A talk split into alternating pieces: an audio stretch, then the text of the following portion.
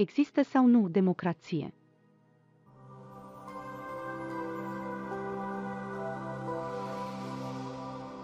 Scurt pe dos cu Alina. Nu există democrație, nici în careva cercuri restrânse și nici într-un stat. De fapt, democrația este imposibilă, deoarece este imposibil ca masele să conducă masele.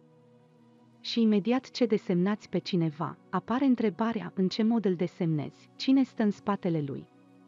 Adică aici nu poate exista democrație prin definiție. Dar când este totuși posibilă, dacă noi, luând ca bază principiul suprem al dăruirii și iubirii, care este mai presus de natură, mai presus de oameni, ne angajăm să-l punem în aplicare cu strictețe și să-l realizăm, atunci putem vorbi despre democrație.